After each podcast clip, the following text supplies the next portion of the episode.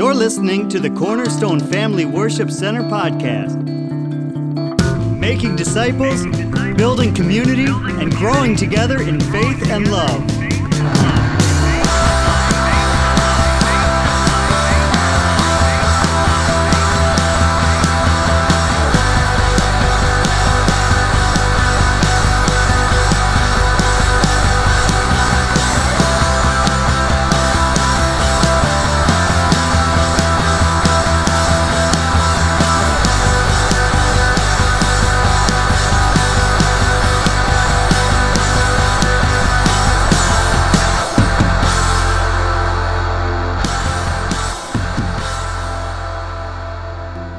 So, this is part three of our series 2020 Vision. And uh, I'm going to have you turn to 2 Kings chapter 6 today. And the whole theme of this thing, the whole through this series, is we want to see things as God sees them. And we want to say what God says about Himself, about us, about our neighbors, about our enemies Whatever it is, what God says about it, that's what we want to express in our lives. That's what we want to do in our lives. That's what we want to believe in our lives. Amen? Let us pray today over the word. Father, we love you and we thank you, God, that you are so good as we have sung today these songs. You're a good, good Father to your children.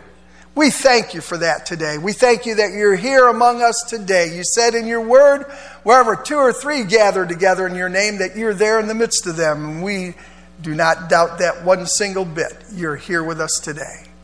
Now, Lord, over this word, we pray that you will stir up faith within our hearts and cause us to be the kind of people that you desire for us to be. People who hear your word and obey it. People who know and understand the God of the universe, the God of all creation. Lord, we open our hearts to receive from you today the engrafted word of God. In Jesus' name, amen. Amen. Second Kings chapter 6, and we're going to drop down to the eighth verse and start reading there. Then the king of Syria warred against Israel and took counsel with his servants, saying, In such and such a place, shall be my camp. And the man of God, Elisha, sent unto the king of Israel, saying, Beware that thou pass not such a place, for there the Syrians are come down. And the king of Israel sent to the place which the man of God told him and warned him of, and saved himself there, not once nor twice in other words, often. Therefore, the king of Syria was sore troubled for this thing. And he called his servants and said unto them, Will you not show me which of us is for the king of Israel? And one of his servants said, None, my lord, O king, but Elisha, the prophet that is in Israel, telleth the king of Israel the words that thou speakest in thy bedchamber. And he said, Go and spy where he is, that I may send and fetch him. And it was told him, saying, Behold, he is in Dothan. Amen. So we're just going to stop there for a minute and just going to mull over that uh, in our minds. The, the king of Syria was plotting war against Israel and against the king of Israel. And so he set ambushments and traps in different places. And it seemed uh, that every time that he did that, uh, someone would be tipped off, and the, the king of uh, Israel would be tipped off, and they would dodge the ambush. So here he's setting up plans. He's saying, "Go over here, and we're going to lay an ambush for them, and then we're going to we're going to pounce on them, and we're going to defeat them there." And by the time his men get to that place, Israel had been tipped off and so they moved down the road and they avoided the ambush. then in verse 10, it said, This happened not once or twice, meaning that it happened several times or it happened over and over. You could even say it probably happened constantly. Every time that he tried to do that, this is what would happen. And his plans would be foiled over and over and over again. Amen. So the king of Syria thinks that uh, there's a spy within his, uh, within his own uh, council and within his uh, military counselors uh, who's leaking information. We hear that word a lot today, don't we? Leaking. This one leaked this and this one leaked that. So he's saying to his counselors, his military counselors, who among us is leaking out this information to the king of Israel? And he's warning, he's being warned of my plans. Who's, who's doing that? And then one of his servants, again, says, It's not us, king. It's not any of our people. Nobody's leaking the information. It's that prophet. It's that guy, Elisha. And he could, could have said, or the implication could have been, It's that prophet, Elisha, whose God speaks to him and who tells him things that we are discussing and that you are thinking and that you are speaking out of your mouth, even in your bedchamber or in your bedroom. And it's being revealed to him, and he's revealing it to the king. He's telling his king everything that you're saying within your chambers. So the king says, Go and find him. I want his head. That's basically what he, he wasn't saying, Go and find him. I'd like to talk to this guy. No, go and find him because I want to lop off his head so that I can be successful in my military endeavors. Amen. And so they say that he's in Dothan. Going down now to the, verse 14. Therefore sent he thither horses and chariots and a great host. And they came by night and compassed the city about. And when the servant of the man of God was risen early and gone forth, behold, an host compassed the city, both with horses and chariots. And his servant said unto him, Alas, my master, how shall we do?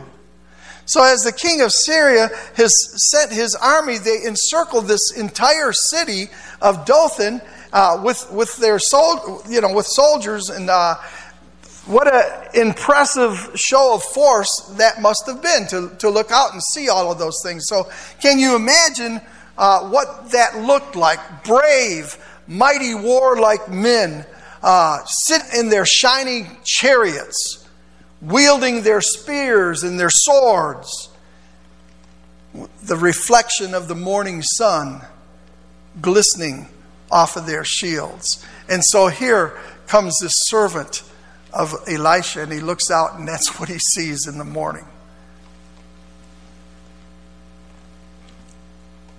And he begins shaking in his sandals. Fear just grips his heart at what he's seeing. You know, a lot of times we see things, and that's what happens to us. Fear just jumps all over us and grips our hearts. Amen. It's the first thing that happens when we see what we're being confronted with. And I don't think any of us would probably have acted any different than Elisha's servant when we looked out and saw that. Amen. And he says, Oh, Master, what are we going to do? What are we going to do? I love verse 16. and he answered, Fear not. For they that be with us are more than they that be with them. Don't worry. Be happy. There's more with us than there are with them. Amen. And his servant must have thought in his mind, I'm just trying to imagine how he was thinking and what, he, what was going through his mind when Elisha said that to him. Don't worry, there are more with us than there are with them. Are you kidding? you know, he, he, you know, he probably didn't say it out loud, but I'm imagining that he must have thought it. Are you kidding? Me and you? And the people of this city? There's more with us than there are with them? What? We're going to fight against them with picks and, and shovels and rakes. I think my master is losing his mind. He's lost his prophetic edge. He don't know what he's doing. He doesn't, doesn't know what he's saying. And then verse 17. And Elisha prayed and said, Lord, I pray thee, open his eyes that he may see. And the Lord opened the eyes of the young man, and he saw. And behold, the mountain was full of horses and chariots of fire round about Elisha. Amen. So the servant uh, couldn't see what Elisha saw. He, all he saw was what, what he saw with his natural eyes. There was a supernatural, spiritual army that was on the mountaintops around that other army. So the, the Syrians were around the city, but on the mountains around them was God's army and God's heavenly host, who the servant of Elisha could not see. Elisha knew that they were there. He was a seer. That's what they called the prophets back then. They were seers. And he could see out into the future. And he could see things that others could not see because God was speaking to them and, and they were in tune and in touch with God. Amen. And so there was this supernatural, spiritual army all around them. Uh, they dwelt in a spiritual realm that could not be seen with the natural eye. You and I need to understand that we live in a spiritual realm, and much of what's going on we cannot see. It's happening right now. There are evil forces at work in this world that are vying for your soul. Want to destroy your life, want to destroy your marriage, want to destroy your home, want to destroy our nation, want to destroy the church of the Lord Jesus Christ. And sometimes they may walk right into this place with you. Sit on your shoulder while I'm preaching the word and, and whisper in your ear, that ain't so. Well, I don't believe that. Come on, church. And, and there are spiritual forces at work. You know, if somebody gets up in your face and they just, they're filled with hatred and anger and they look like they want to take your head right off, they're being motivated by evil forces. They're being motivated by demonic power. Amen. And we need to believe that. We need to know that because we're not fighting against that man. It might be a natural scuffle. There might be uh, some of that that would go on. But know and understand that, that before he even approached you, someone was speaking into his ear. Amen. Not that he's not responsible for what he's doing, because someone could cop a plea and say, well, the devil made me do it. But uh, rest assured, there's demonic activity right there going on. And if we fight it in the spiritual realm, if we know and realize that we've got power within the, uh, the presence of God and the Spirit of God that lives within us, then we can, we can deal with it at the spiritual place. Amen.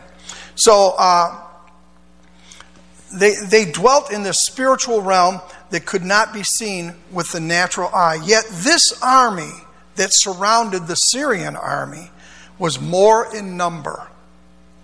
More in number, more in power. Their weapons and chariots were not just reflecting the brightness of the sun, their chariots were on fire. Amen. So Elisha sees this and he goes, Hey, don't you don't worry about it. Don't worry about it. Fear not. Boy, just if you just look up all the fear nots that you'll find in the Word of God, Old Testament and New Testament. Fear not, fear not. When God comes on the scene, that's what he's saying. Either he or an angel will come and say, Fear not, don't be afraid. And so he says to him, Fear not. And then he asks the Lord, Lord, please open his eyes so that he can see what I'm seeing right now. Amen. So he sees uh, chariots of fire around these uh, Syrian soldiers. There's a difference between our view of things and God's view of things. A difference between what you see in the natural and what God is seeing in the spiritual realm. Amen.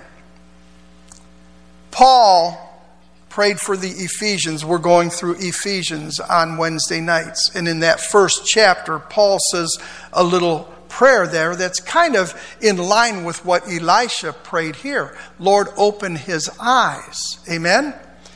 Uh, Paul says that the eyes of their understanding would be enlightened, that they might see the fullness of the hope we have in Christ. That was Paul's prayer for the Ephesian church. And it's a prayer for us as well today. That God would uh, uh, give to us spiritual understanding and that our eyes would be opened and enlightened to the things that He would have us to see. If we just see the things that are in the natural, we're going to stumble and fumble and fall and make a mess of things. But if we'll trust in what God says in His Word and begin to see things as He sees them, and it's not necessarily that we're going to see an army like Elisha's servant did, uh, we may never see that kind of a vision. But we need to know that that's what the Word of God says is going on, and we believe that. Amen. You know, people say, uh, d- d- does everybody have a guardian angel? There's not a verse of Scripture that says that each and every one of us have one guardian angel that follows us around all of our lifetime. But the Bible does say that angels, angels are all around us. And God dispatches angels for various reasons. Now, people would say, Why does God do that? He's so powerful. Why doesn't He just do it Himself? You know what? Ask Him that one day. you know, when you see Him face to face, you can ask Him that one day. But the, the fact of the matter is, and through the Old Testament and the New Testament, we see where God has dispatched angels to do a specific thing. Amen. To announce the birth of Christ. Amen? He sent angels to do that. Various things throughout the scripture talks about angels. Maybe we'll talk more about that as, as we go on in this series. But rest assured, there are angels all around you. Just as I said a moment ago that there's demonic powers that are at work in this world that we do not see, there are heavenly hosts, angelic beings, just the same. Amen. Amen. We know that Daniel prayed unto the Lord, and 21 days it took for the answer to arrive. The answer was sent out immediately. Amen. But the hindrance was from evil forces. Amen. So we know that there are angels, and even, you know, people say, well, are we able to ask the Lord to send angels? Yes, we are. Lord, dispatch angels over there in that church. I, have prayed that many a times. Lord, put your angels around that building when we're not there. Amen. Or put your angels around them as they're traveling out of town or whatever. People would say, well, the Holy Spirit is in them. Why do they need angels? Again, you can ask the Lord that when you get there one day, but we do know He has made angels ministering spirits on, for us. They're ministering spirits for us. So I, am not ashamed or afraid to call upon the Lord and say, Lord, send your angels. Amen. And I believe a lot of times there are testimonies of people that, that have either seen or witnessed angelic things happening or spiritual things happening that you would have to say, wow, it was an angel of the Lord, had to be an angel of the Lord. Amen. Accidents that have uh, been diverted because some things seem to stand in the way of that. Amen. I, re- I remember uh, a guy that used to come to this church. Uh, he owned a jewelry store in Northville, Dan Boatwright. He was talking about when he was in the Navy. He was being bullied by a couple of guys, two or, two or three guys. And they always wanted to pick a fight with him. And Dan was a Christian. He didn't want to fight. didn't want anything to do with fighting. But they would harass him and pick on him and punch him and do stuff to him. And uh, so one day they approached him and uh, wanted to start a fight with him. And he said the Lord just spoke to him and said, Grab, these are sailors, they're in the Navy. So they had those big bell bottom pants, right? He said the Lord spoke to him and says, Reach down and grab his bell bottom pants. And so the guy goes to swing at him and he goes to attack him. Dan reaches down, grabs his bell bottom pants, and lifts it up, and the guy goes flopping on his back. He did it again, and Dan did it again. And it happened a couple times, and then they just left him alone. And then another time after that, they, they came to, uh, to harass him again.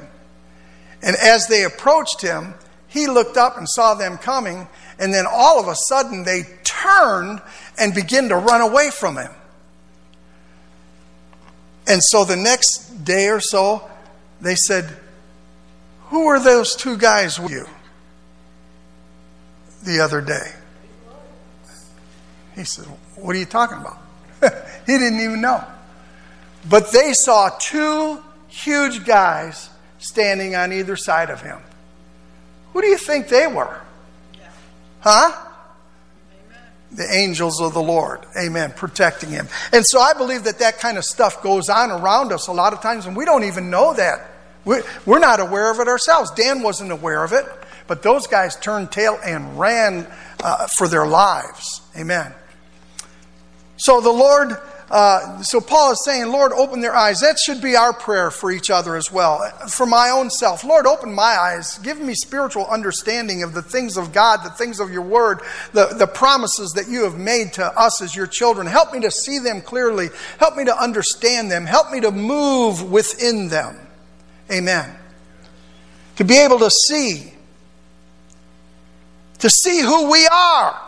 It's very important brothers and sisters, that we see who we are as Christians. To see what we have, what God has given to us, what He has promised in His Word. This belongs to you as a believer in Christ. To see what we can accomplish. To see the heights that we are able to climb. That we do not see ourselves as weak let the weak say, I am strong. That's what his word says. Let the weak say, I am strong. I'm strong in the Lord. I'm strong because of the Lord. I'm strong because I have the Lord with me. Amen. To be able to see ourselves as victors and not victims. Amen. The head and not the tail. Above and not beneath. That we're blessed going in and we're blessed going out. That's what God says about His children. Amen. And I'm one of them, and so are you. And that's what we need to see, and that's what we need to experience in our lives. Sometimes people say, oh, that's, that's too arrogant to, to talk like that. Well, it is true that we are warned and we are admonished in scriptures not to think more highly of ourselves than we ought to. Amen? That's prideful. That would be prideful for you or I to think more highly of ourselves than we ought. Amen. But we're not supposed to allow the enemy or our flesh to convince us that we are less than what God says we are. You hear what I'm saying today? The enemy would try to convince you that you're less than what you are. You don't have to be worried about becoming prideful when you're standing on the Word of God and saying, I am the redeemed of the Lord. I am forgiven. People say, well, you just act like you're holier than thou. Well, uh, if you're not serving Christ, I am holier than you. Not because of any holiness on my part, but because of His holiness dwelling within me. He's called me the righteousness of God in Christ Jesus. That's who I am. That is who I am. Amen. So, yeah, we're, we're not being puffed up. We're not being prideful when we lay claim and lay hold of the Word of God and what He says about us. Amen. We shouldn't think less of ourselves than what God says about us. That we can't have what God says is ours. We don't want to be convinced of that. That we can't have what God says belongs to us. That we can't do what God says we can do. Amen? And anything that comes in our way, that in our life that God puts before us to do, we can do it because the word says, I can do what? All things. All things. Through Christ who gives me the strength to do it. Amen. We have to put the devil in his place. And there's another person we need to put in his place too, and that's the old flesh man. When he tries to convince us that we're not all of that, we need to convince him uh, uh, of God and who He is, and He is all of that more. Amen. Moses saw himself as ineffective, inarticulate, and weak in his ability to speak. But God saw him as his mouthpiece. Amen. When he called him to be a deliverer of his people. Moses saw himself as inadequate, that he couldn't do the job. He couldn't approach Pharaoh on behalf of the people. But God saw him as a, as a deliverer of the people of Israel, and they were delivered. Amen. God is not looking at what we're looking at. I can't speak. I can't speak. I'm not eloquent. I'm not smart enough. I can't do this job. That's the way we see ourselves, but that's not what God is seeing. As the old saying goes, God doesn't call those who are equipped, He equips those who He calls. Amen? So even if Moses could make that statement, I'm not this, I'm not that, I'm not this, I'm not that, he's basically saying, I'm not equipped. But once you are called, God equips you. If you'll answer the call, He will equip you. Amen the 12 spies that were sent out to explore Canaan, the land that God had promised to Israel. Listen to that. The land that God had promised to Israel. They sent the spies out, and 10 of them brought back an evil report, the Bible says. Only two brought a positive report back. Yeah, we can go in there and we can we can take care of this land and, with, and it's a fruitful place and it's going to just be good. But 10 of them brought back an evil report. Why was it an evil report? The Bible clearly says why it was. Because it was based on unbelief. That unbelief caused them to bring back an evil report. Based on what they saw in the natural. What they saw in the natural caused fear to grip their heart, and they came back and they brought that fearful report of unbelief to Moses and to the children of Israel.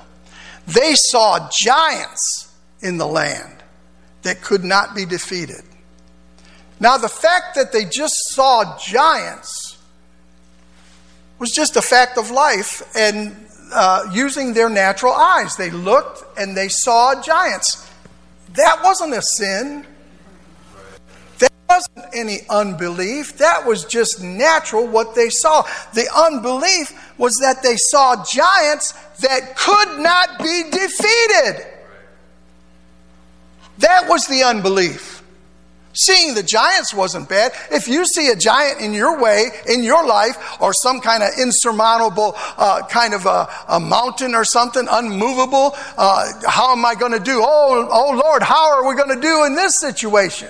If you see that with your natural eye, that's not a problem. We all would see those things. But to, but to say we can't get past this thing, we can't overcome this thing, that's where unbelief comes in.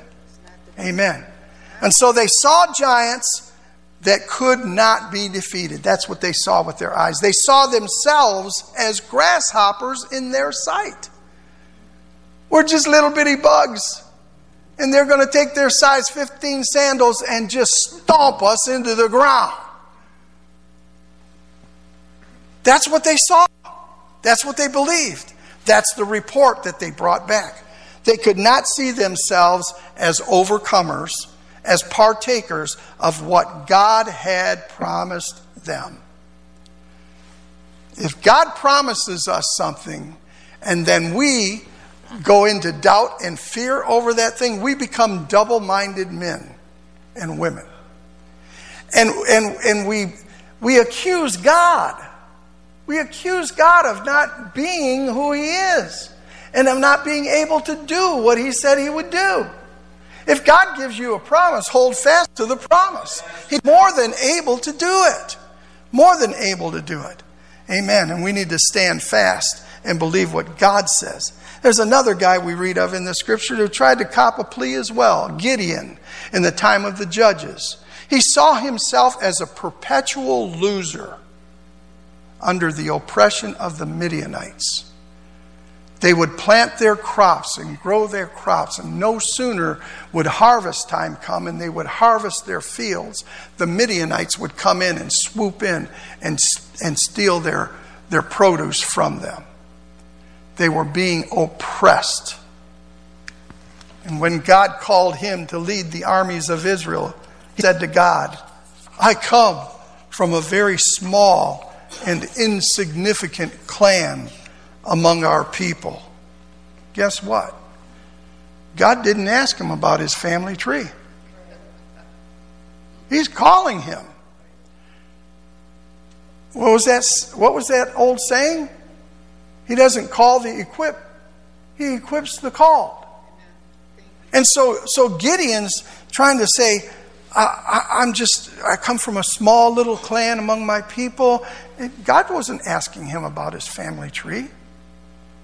He said, well, We're poor. We're, we're really poor people. God didn't ask him about his financial status. He didn't check in with him and say, Hey, how's your finances? I'd like to use you. God has taken some of the weakest elements of this world and, and have, has uh, catapulted them into places that they could not even imagine ever being.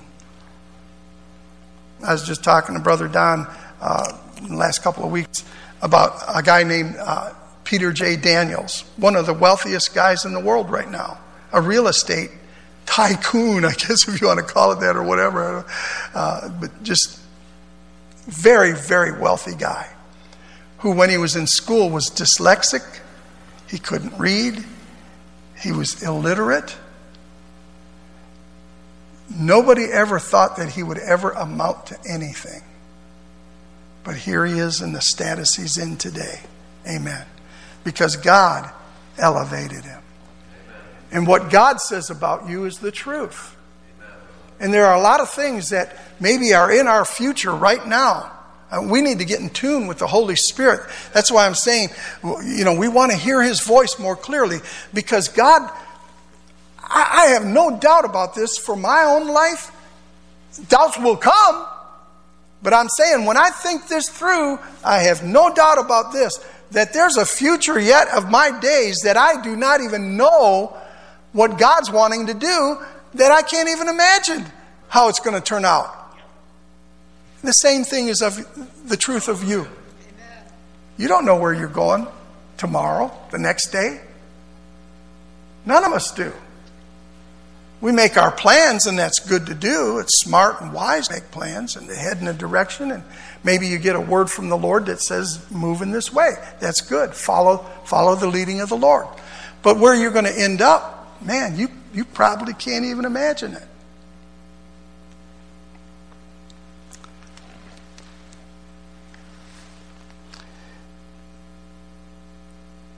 He didn't ask him about his family tree. He didn't ask him about his financial status, but God said to him, Gideon, you are a man of valor. A mighty man of valor. Randy, can you imagine the Lord just calling you in the middle of the night and saying, Randy, you mighty man of valor? And you would say, you talking to me? right? Come on. That, that's the way we would respond. Amen. Lord, you, you, you must be talking about somebody else. Mighty man of valor. He didn't see himself as that as a mighty man of valor, but God knew what he was about to do in Gideon's life, and he called him a mighty man of valor. Hallelujah. Hallelujah. That's what you are. You're a mighty man of valor. You are a mighty woman of valor. You've got a future yet that you do not even know where God's going to take you, but you just need to trust in him. He's in control. Amen. God wants you to see yourself as He sees you. Wow. That's pretty awesome. That's pretty awesome because we don't always see ourselves like God sees us. We see ourselves like as, as Gideon or as Moses. We're inadequate. We can't do that. We can't, we're not smart enough. We're not big enough. We're not known enough. We're, we're not going to amount to this. We're not going to. No, no, no, no. That's what you're seeing of yourself. God sees something totally different in your life. Man, testimony after testimony after testimony is out there of what God has done in people's lives. You're a testimony right now from where you were. Even from where you were to where you are right now, you're a testimony of God. Amen. Amen.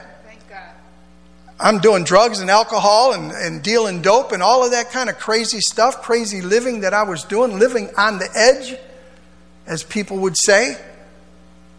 And now I'm standing in this pulpit preaching the Word of God. I've been set free. And our whole, our whole motive in life is just to know God and to make Him known. Yes. That's it. That's what you're here for. To know God and to make Him known to others. I have come to know God as a forgiving, merciful Savior. Hallelujah. I know Him that way. And now I want to make him known to others so that they can have forgiveness and mercy applied to their life as well. That's our whole motivation in life to know God. So we want to get closer to Him. We want to draw nearer to Him. To realize that you are a winner and not a loser. That's what Gideon said. He, he thought he was a perpetual loser. This is what's going to happen to me for the rest of my life. These people are going to oppress us until the day that I die. I have no way out from underneath this. This is who I am. This is what I'm what I can expect. And God says, "No, no, no. That's not what I say of you." So we need to realize that we are winners and not losers. That you are his child and he's watching over you. Sometimes it doesn't feel that way, right? It's, it's like, you know, I mean, I think that's one of the things that Gideon said. Hey, if you're for us, then why are we in this mess? The children of Israel would say the same thing over and over to Moses. Hey, if God delivered us, uh, uh, why can't, why, why don't we have any food right now in the wilderness? We don't have any water to drink. And they would complain and murmur. But God was watching over them. We are people of faith. Let's say that together. We are people of faith. We are people of faith. Therefore, we walk by faith and not by what we see, not by what we feel. I feel terrible today. That's okay. That's not who you are. I, I, see gloom and doom all around me. That's okay. That's not what's real. Yes, Hey, what's real, what's more real is what you can't see with your natural eye. It's more real than, than the, the, this chair that is right here. Amen. What's, what's in the spiritual realm is more real than what we see in the physical, natural world. We, man, we got to get that. We got to get that down in our heart, down in our spirit. Man, just think if you believed that, if you believed that to the utmost, what in this world could bring you down? what in this world could get you gloomy and doomy and when I know who God is, when I know what God can do, what I know is in store for me, what I know His promises are to me? If God be for you, who can be against you? Who can bring you down? Nobody or no thing in this world. And I'm saying if, if we could learn to live with that uh, awareness, that awareness, nothing would bring us down. I don't care who would attack you. I don't care what they would say about you. I don't care if it was your friends, your neighbors, your family. it wouldn't bring you down because you know who God is. Amen. Amen. We are in a battle, but our victory is not based upon what we see in the natural. There, there's a war going on around us all the time. We're not fighting in our natural strength. And if we do, we will be sure to lose. We can put the devil down. We can speak and say he's defeated. The Lord has done this and that. But I'm telling you right now, if in your own strength and ability and power you tried to stand before such a, such a one as him, he would swallow you up in a heartbeat. No natural man is a match for the devil. Oh, but when Christ comes to live in you, he's no match for the Savior. He's no match for our God. Amen. And so the battle rages, the war goes on. But our victory is not based upon what we see in the natural or what we're feeling. No, it's based upon what God says about us. We have supernatural strength at our disposal. Our victory is not based upon what we see, it is based upon who we be. Amen? Who we be. Whose I am, we sang today. It's who He is. It's who He is. It's who He is. And I am who I am because of who He is. Amen. Amen. We're children of the living God. We're children of the living God. And all of you who are good parents, you want the best for your kids. All of you who are good parents, you, if, you, if you had it in your power to mold their future and have it to be everything that you would want it to be, it would be nothing but good. Nothing but good. Goodness, prosperity for them, good success for them, that they would have wisdom, all of those things. You, a decent parent, would do that. and Jesus said, if you, being evil, amen. Yeah, really. We, we, we miss the mark just so terribly. But we who, who are evil uh, at our core without Him, uh, we would still try to do good things for our kids. How much more? How much more can we expect that our Heavenly Father would do good for His children? We just need to believe that. And when we believe that, we'll move in that. Amen. We'll be confident people. Amen. Positive people. 2 Corinthians 10 3 through 5. I quoted this last week and I, I gave us a little challenge. I said, let's put a chair in the middle of the room and, and just have nothing else around you and just think nothing but godly thoughts. The Word of God, and don't, don't bring your prayer requests even and just start rattling off what you want God to do. Just come and sit in His presence. Did any of you do that? Yeah, good. Did, did you find it a challenge? Yeah. actually still feel hurt. Yeah. But I love it. But, but you find out that you can. You can put aside every thought that comes in there that you don't want there. You have the power to do that. Right? right. And that's what we find out if we'll just put that thing to the test. But I quoted this passage For though we walk in the flesh, we do not war after the flesh. For the weapons of our warfare are not carnal, but mighty through God to the pulling down of strongholds, casting down imaginations and every high thing that exalts itself against the knowledge of God. In other words, if something comes that's not in line with the scriptures for your life as a Christian, as one of his children, you get it out. You cast it down. Every imagination. You know, the Bible talks about evil surmisings. A lot of Christians deal with evil surmisings. That means thinking something that really isn't. Amen. Thinking something about a brother or about a sister. Brother Jim sent me a text. He says, Pastor Mike, I have something that I have to be at on Sunday, so I might not be able to stay till the end of the service. If I get up and leave, it's not because of anything you said. Thank God. But I said to him this morning in the prayer room, I says, uh, you know, I said, there are a lot of people, you don't understand when you're a speaker up here and you see somebody do something like that, that immediately the enemy can send you a thought in your mind. Well, what did I say? Oh, did I say something that offended him? Or whatever. Or what did she say? Or what is she thinking? I wonder what, I wonder what, I wonder why she said that. Evil surmisings.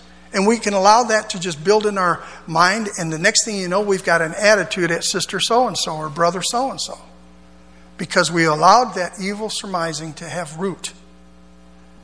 And you cast it down as soon as it comes. If you don't have any reason to believe that, it's just nothing but an imagination that it's uh, trying to exalt itself in your heart and in your mind against a brother or sister, which violates the Word of God because we are the body of Christ. We're to love each other. Love believeth all things, hopeth all things, endureth all things. Amen? Casting down imaginations and every high thing that exalts itself against the knowledge of God, and bringing into captivity every thought to the obedience of Christ. Casting down imaginations. Imaginations of giants that cannot be defeated. Imaginations of rivers or oceans that cannot be crossed. When Israel came out of Egypt, they're running, and Pharaoh is in hot pursuit, chasing them down with his chariots. And they come to the Red Sea and they're hemmed in, and here they are. They have no place to go. No place to go. They're about ready to just be completely annihilated. Amen? But God says, Stand still. Stand still and see the salvation of the Lord. Amen. And the, the sea opened up, the Bible says, and they went across on dry land. I was thinking about that. Dry land. They had carts and, and, and donkeys, stuff that they were pulling along, because the Lord said, You take all of their silver and their gold, and you take the spoil of Egypt with you when you go. Can you imagine those things trying to get across the muddy, slushy bottom of that ocean or that sea?